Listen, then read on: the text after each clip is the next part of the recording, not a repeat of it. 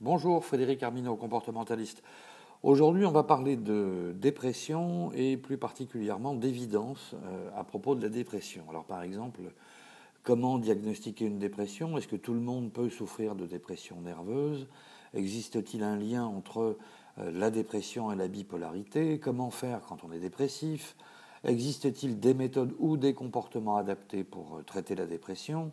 La famille ou les proches ont-ils un rôle à jouer auprès d'une personnes dépressives Voilà autant de questions que la plupart du temps, euh, les gens me posent. Et je vais donc, au travers de ce podcast aujourd'hui, essayer de vous répondre à la fois de façon euh, simple et précise. Alors autant que vous le sachiez tout de suite, euh, nul n'est besoin de consommer des médicaments à outrance pour soigner la dépression. Il existe des moyens bien plus simples. Alors je vais me faire un plaisir, si ce n'est un devoir, de vous les exposer, bien qu'avant je vous précise une chose, c'est que j'ai tout à fait conscience que Éventuellement, après ce podcast, euh, un certain nombre de gens vont me détester puisque mon métier de comportementaliste ne consiste pas à vous rassurer, mais à vous apporter de vraies réponses. Alors en matière de réponses, justement, il y a un point qui est extrêmement important qui relève euh, du diagnostic de la dépression et d'une nécessité d'avoir des, des diagnostics qui soient moins rigides. Alors qu'est-ce que j'entends par là?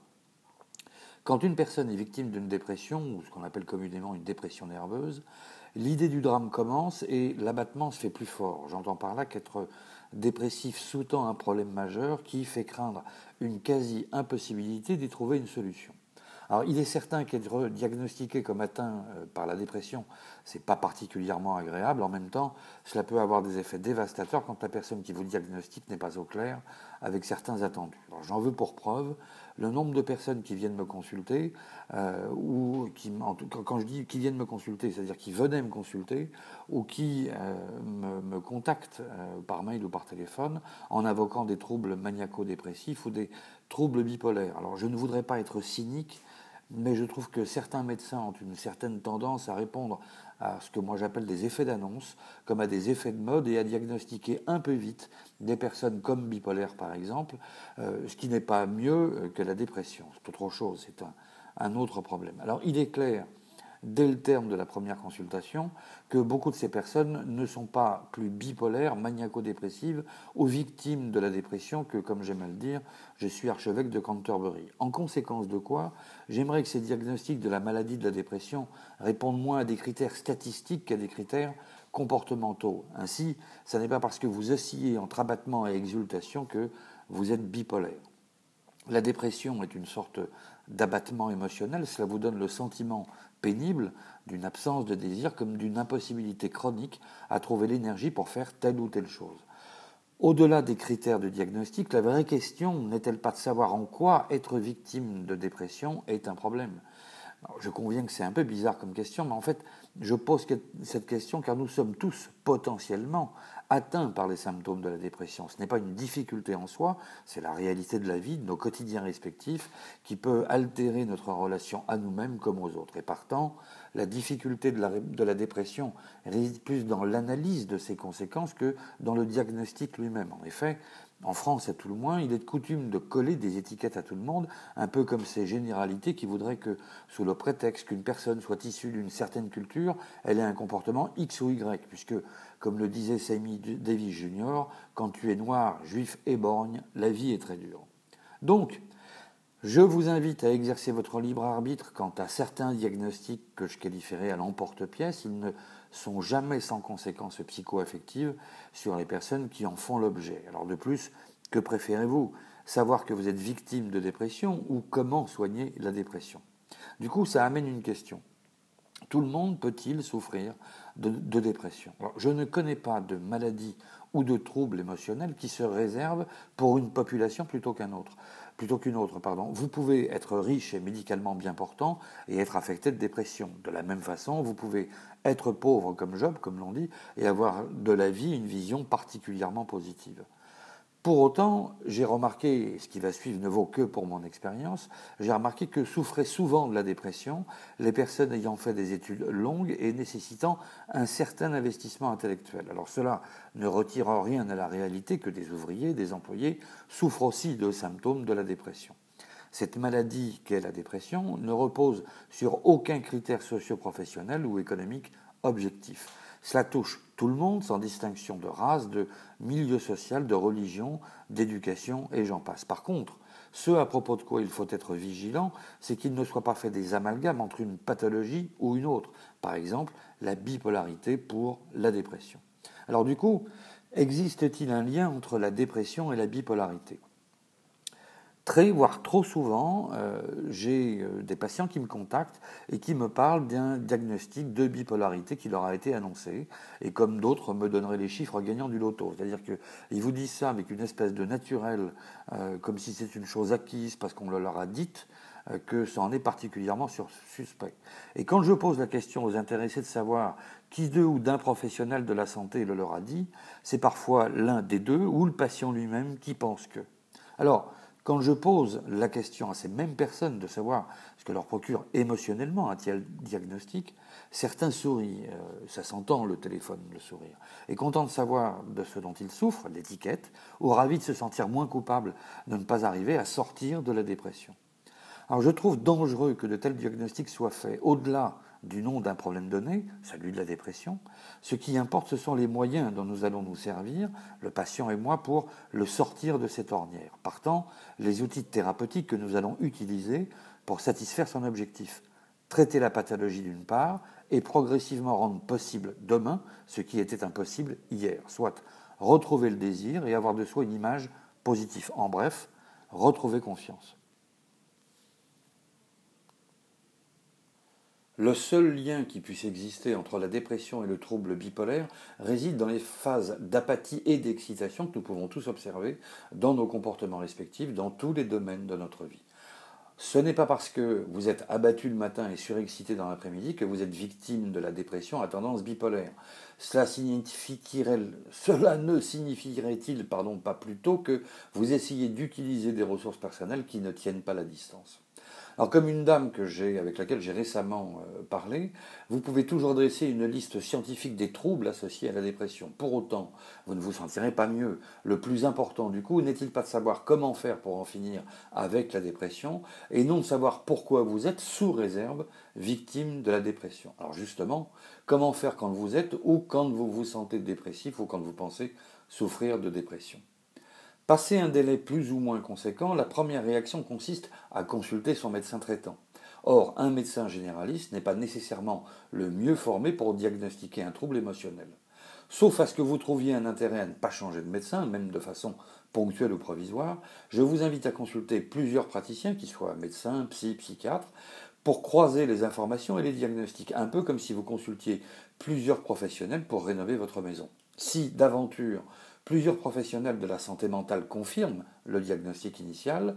Ne vous en tenez pas à la seule prescription médicamenteuse. Essayez de trouver avec un ou plusieurs psys, qu'ils soient psychanalystes, qu'ils pratiquent la thérapie comportementale ou qu'ils soient psychologues, jusqu'à ce que vous vous sentiez en harmonie avec la personne que vous consultez. Alors n'hésitez pas à en consulter d'autres si d'aventure vous avez l'impression de stagner thérapeutiquement. Consulter un psy au début, c'est comme les prémices d'une aventure amoureuse. Alors ne vous le prenez pas, il ne s'agit pas de ça, mais au début, c'est peut être très agréable, mais ça peut se gâter avec le temps. Ou encore, vous pouvez ne pas y trouver ce que vous y cherchez, et à contrario, ce peut tout à fait correspondre à ce que vous souhaitez. Dans tous les cas, il est vrai qu'il est plus facile de ne rien faire, voire de se plaindre pour s'éviter d'agir de façon responsable, parce que votre résistance au changement ou votre peur du changement vous bloque. Dans la même veine, il est normal de changer d'interlocuteur thérapeutique si vous l'estimez nécessaire. Et cette responsabilité vous échoue. Vous n'en ferez un problème que si vous y trouvez un intérêt. En bref, s'il s'avère que vous souffrez de troubles dépressifs, ne vous jetez pas sur n'importe quel praticien comme la misère sur le monde. Votre tête et votre corps vous disent des choses et il va donc vous falloir prendre le temps de vous occuper de vous. Et n'oubliez pas, comme j'aime à le dire et à l'écrire aussi, vous êtes la personne la plus importante sur Terre pour vous-même. Du coup, existe-t-il des méthodes ou des comportements adaptés pour traiter une dépression? Alors oui, il existe autant de méthodes qu'il y a de personnes dépressives finalement. Il n'y a pas une méthode qui fonctionne mieux qu'une autre.